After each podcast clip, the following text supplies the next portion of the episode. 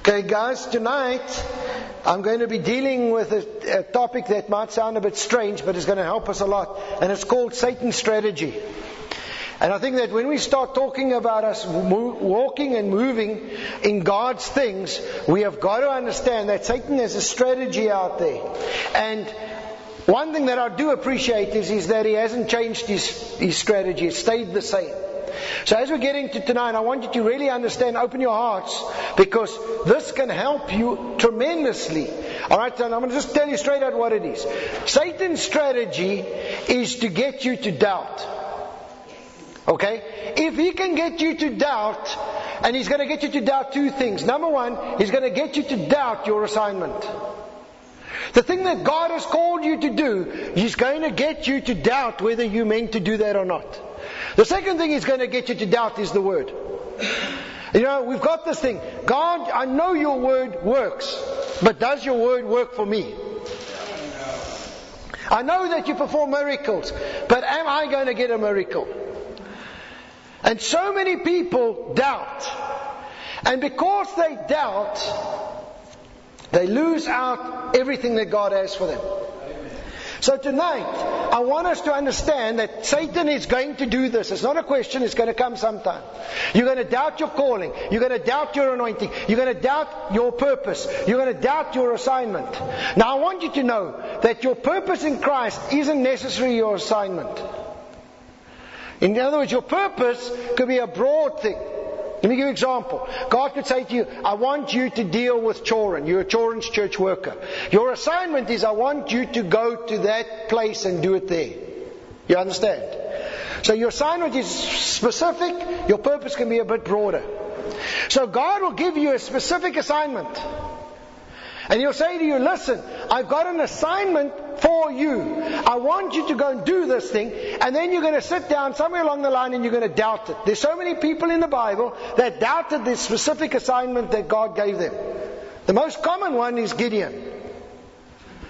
Remember God said, Gideon, I want you to go and fight. Gideon says, you must be joking. I mean, listen, I'm the nerd of the pack. I'm the weasel. That's what he said. I'm the least of the least tribe. I mean, I'm the nerdiest of the nerdiest. Nerd. I mean, and then he negotiates with God. Okay, we try this, we negotiate. God does it. He goes, okay, let's renegotiate. God does it. Eventually he ran out all excuses. He goes, okay, man, I'll go. Can you imagine all that negotiation, all that doubt in his heart, and then he goes, and then God still says, you got too many. I would have really negotiated after that, Lord. I said, God, you've already gone me this far, and now you tell me that I can't have this bunch. God looked at this lot and said, No, far too many. And then he sends him some home. And then he did it again. No, still too many.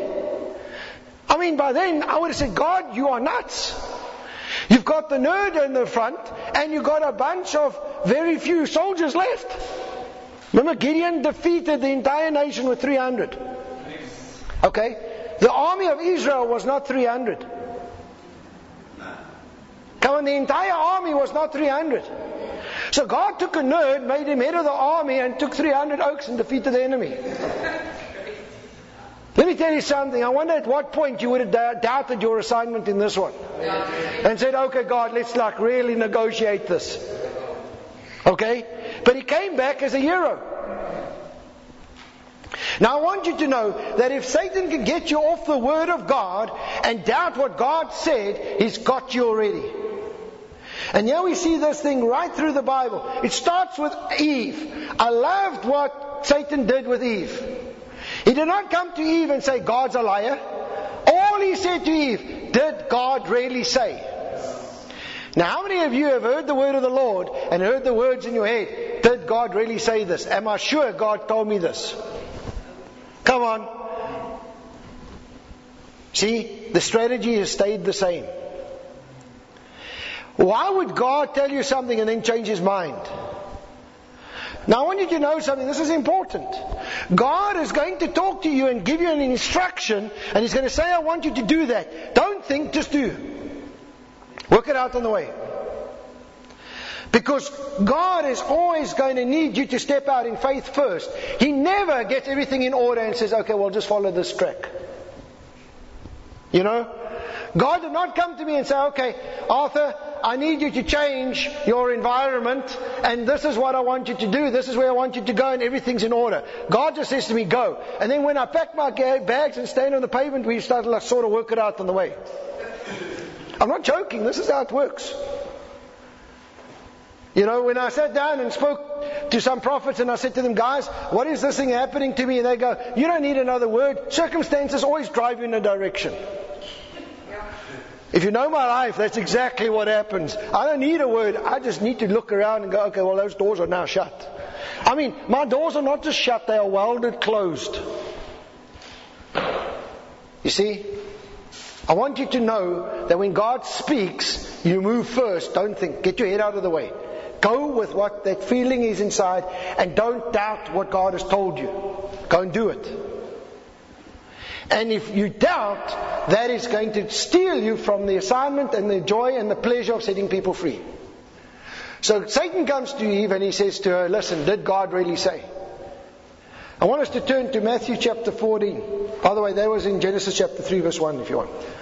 Okay, Matthew chapter 14. And then verse 31. And here's my famous oak. Well, let's pick it up at verse, where did he say? Verse 29. Alright? And Jesus says to Peter, Come. And when Peter had come down out of the boat, now did you see he came down out of the boat? In other words, he climbed over the boat, okay? Climbed down over the boat, he walked on the water to Jesus. And when he saw the wind was boisterous, then he was afraid. When things started to come against him, when that thing starts coming against you, are you getting fearful? All right. As soon as he was afraid, he began to sing and cried out, saying, "Lord, save me!" And immediately Jesus stretched out his hand and caught him. And then he says to him, "Listen to these words: You have little faith. Why did you doubt? Why did you doubt the word that I said come?" If God tells you something, even if all hell comes against you, God's word stands. So I want to tell you something. The Bible is very clear that there are many people who have gone according to the walk that God had for them and they have quit doing what God called them because of opposition. As soon as tough times come, they quit.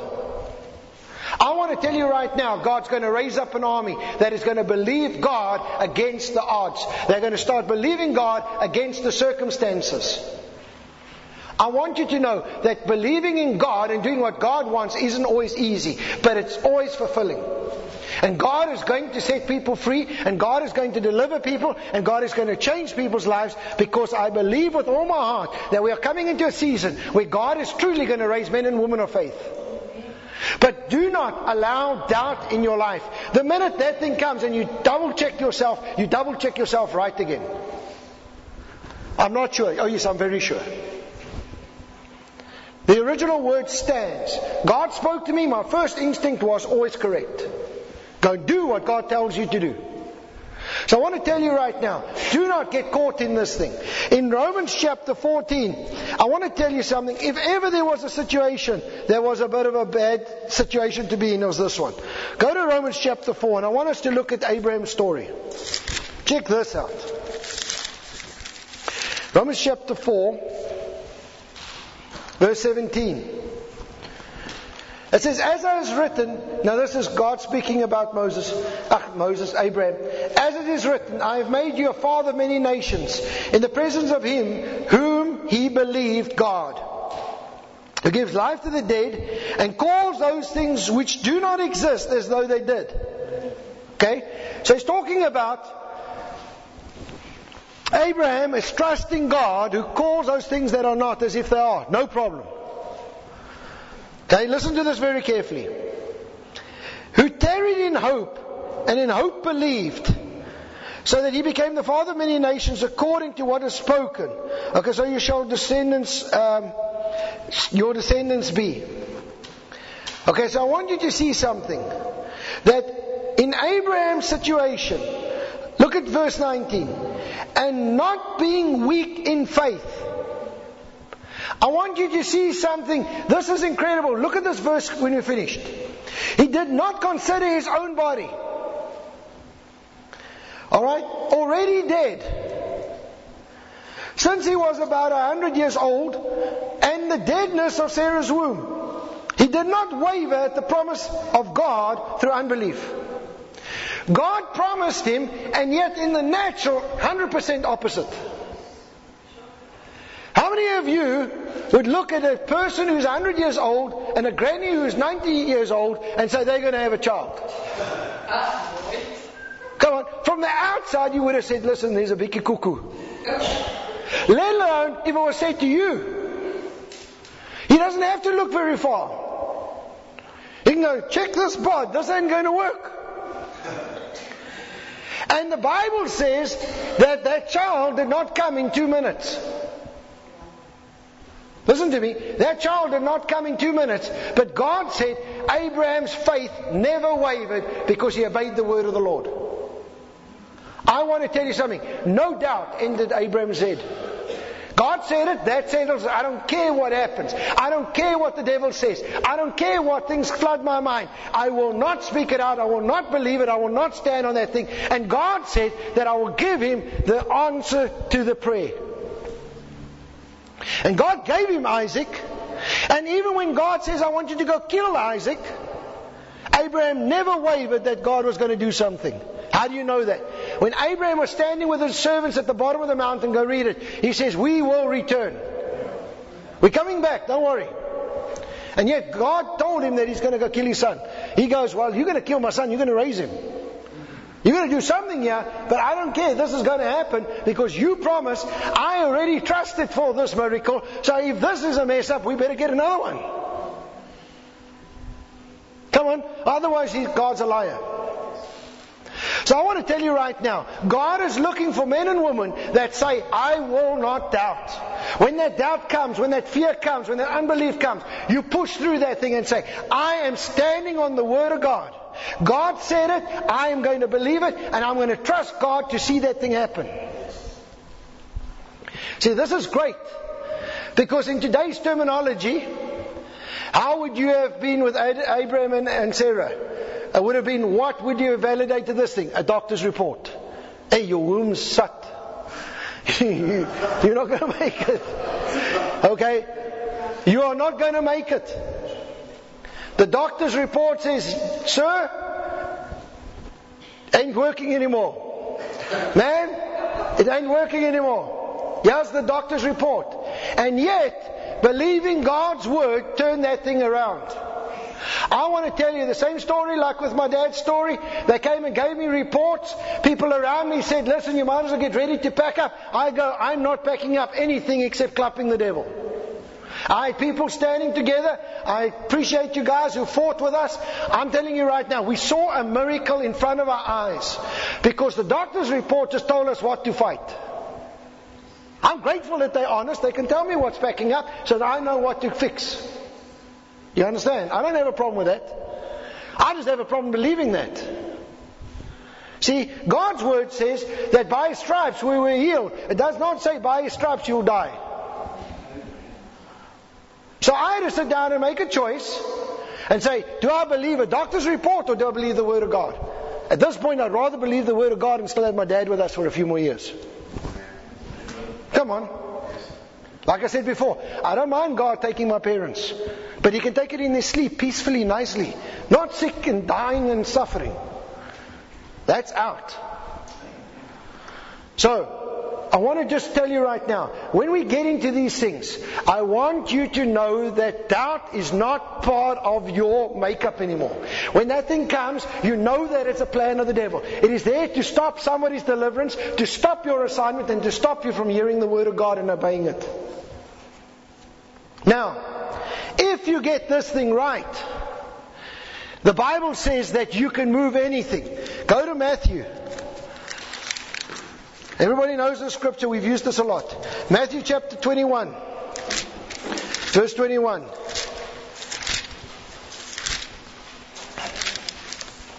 Matthew 21, verse 21. Jesus said to them, Assuredly I say to you, that if you have faith and do not doubt, and do not doubt. You will not only do what has been done to this fig tree, but also that you'll say to this mountain, Be removed and cast into the sea, and it will be done. See, that doubting is going to stop you from a miracle. That doubting is going to stop you from fulfilling what God has called you to do. I want to tell you right now, when that doubt comes, you fight it off. even more than a demon knocking up at your house. Doubt and fear has no place in my life. Let me tell you something. I know what it is to have fear. I know what it is to wake up with panic attacks. I know what it is to be so uncertain about the future. I know what it is to see, be in that place and say, God, I don't know which way to go. I'm telling you now, it's not a nice place. So I'd rather be in a place of faith than fear. It's much more exciting to see how God's going to do a miracle than the devil telling me how slack I am. So I'm telling you right now, we have got to start fighting this doubt off in Jesus' name and say, God, that is the assignment you told me to do. I'm going to do what you tell me to do. I'm going to carry on, and no matter what happens, I'm going to fulfill what you told me to do. And this is what I really enjoy. Matthew chapter 9. And I'm going to close with this. Are you guys learning something? Please do not go down this road. Don't let the devil in. And what I, what I really appreciate is the fact that he does this to all of us. Come on, who has not doubted that God spoke to them? Come on. When, when you get that doubt and you're not sure that God spoke to you, just do it anyway. Nine out of ten times you're going to find out that it was God anyway, and it wasn't the doubting, okay, that Satan was trying to do something. This is, this is Jesus' thing. Jesus is speaking. And he, and he touched his eyes, saying, According to your faith, let it be to you. Sorry, verse 29. Okay? Jesus comes to this blind oak and he says, According to your faith, let it be to you. What is the guy's faith? I believe that you can heal me. You lay hands on me, I'm healed. Look at that centurion when he rocked up and he said, Listen, I'm a person of authority and under authority. All you have to do is just speak and I know that my servant's healed. That's awesome faith. That's trusting God, knowing that His Word is true, that His Word is powerful, and that I am not going to be wavered off it. And I am not deterred by what the natural is doing. I want to tell you right now, the natural will come up against you. The natural will, there will be storms. Don't doubt the word of the Lord. Don't doubt what God has said. Don't doubt your assignment, what God has called you to do. Make sure you stick to that course and make sure you fulfill what God has done and said that you must do. Because I want to get those words at the end of the day. Well done, good and faithful servant. I want to hear those words. You have completed your race. You have done what I've called you to do, and I want you to come home because you've done a good job. I don't want to hear, listen, you have been wishy-washy, you have missed half the stuff, you haven't listened, and you've doubted so much and so unbelief, and all the giftings in you has been potential sitting in a graveyard. Never fulfilled what I expected you to do. Guys, we have got to know that God has got a plan for us. Do not waver off the assignment. Ask God what He wants for you. God, what is that thing that you want me to go and do? What is your purpose for me? Why did you give me the giftings that you did? Why did you give me the family that I've got? Why? These questions that have to be answered. You know, God has given me my entire family for our function as a family. Did you know that? I didn't choose my kids. God gave me my kids to take care of. Why? Because He knew that we've got an assignment to do and a plan and a purpose, and that I would be the best person to equip them for their purpose. So my gifting and my wife's giftings and anointings together are there to train my children to fulfill their purpose that God has. That's why I was given those kids. Nothing was by accident. So I want you to know do not allow the devil to steal from you anymore. A lot of us have been stolen, totally stuff taken because of doubt. We're not sure if this is God, or I'm not sure if I can do it. Just think of Gideon. If it's about you, can do it. Okay? When God speaks, stick to His word and believe it in Jesus' name. Let's pray. Lord, I just thank you right now in the name of Jesus for every single person. Lord, I thank you for the plan and the purpose that you've got for us. And Lord, right now, I release an anointing upon each one of us, Lord, that we'll be so sensitive and that we will not allow doubt and fear and unbelief to come near our homes in Jesus' name in our lives. Lord, I thank you that we will fight it off like the plague. In Jesus' name, Lord, that we will stand in the Spirit and push back everything that Satan is trying to do. But Lord, that we will stick to the assignment. Lord, that we will stick to the purpose. That we will go and do what you have called us to do. And Lord, that we will walk in the authority, walk in the anointing, and we will go and break the bondages and set people free. We will bring life in Jesus' name wherever we go. I thank you for this plan and purpose that you've got for each one of us. In Jesus' mighty name, amen.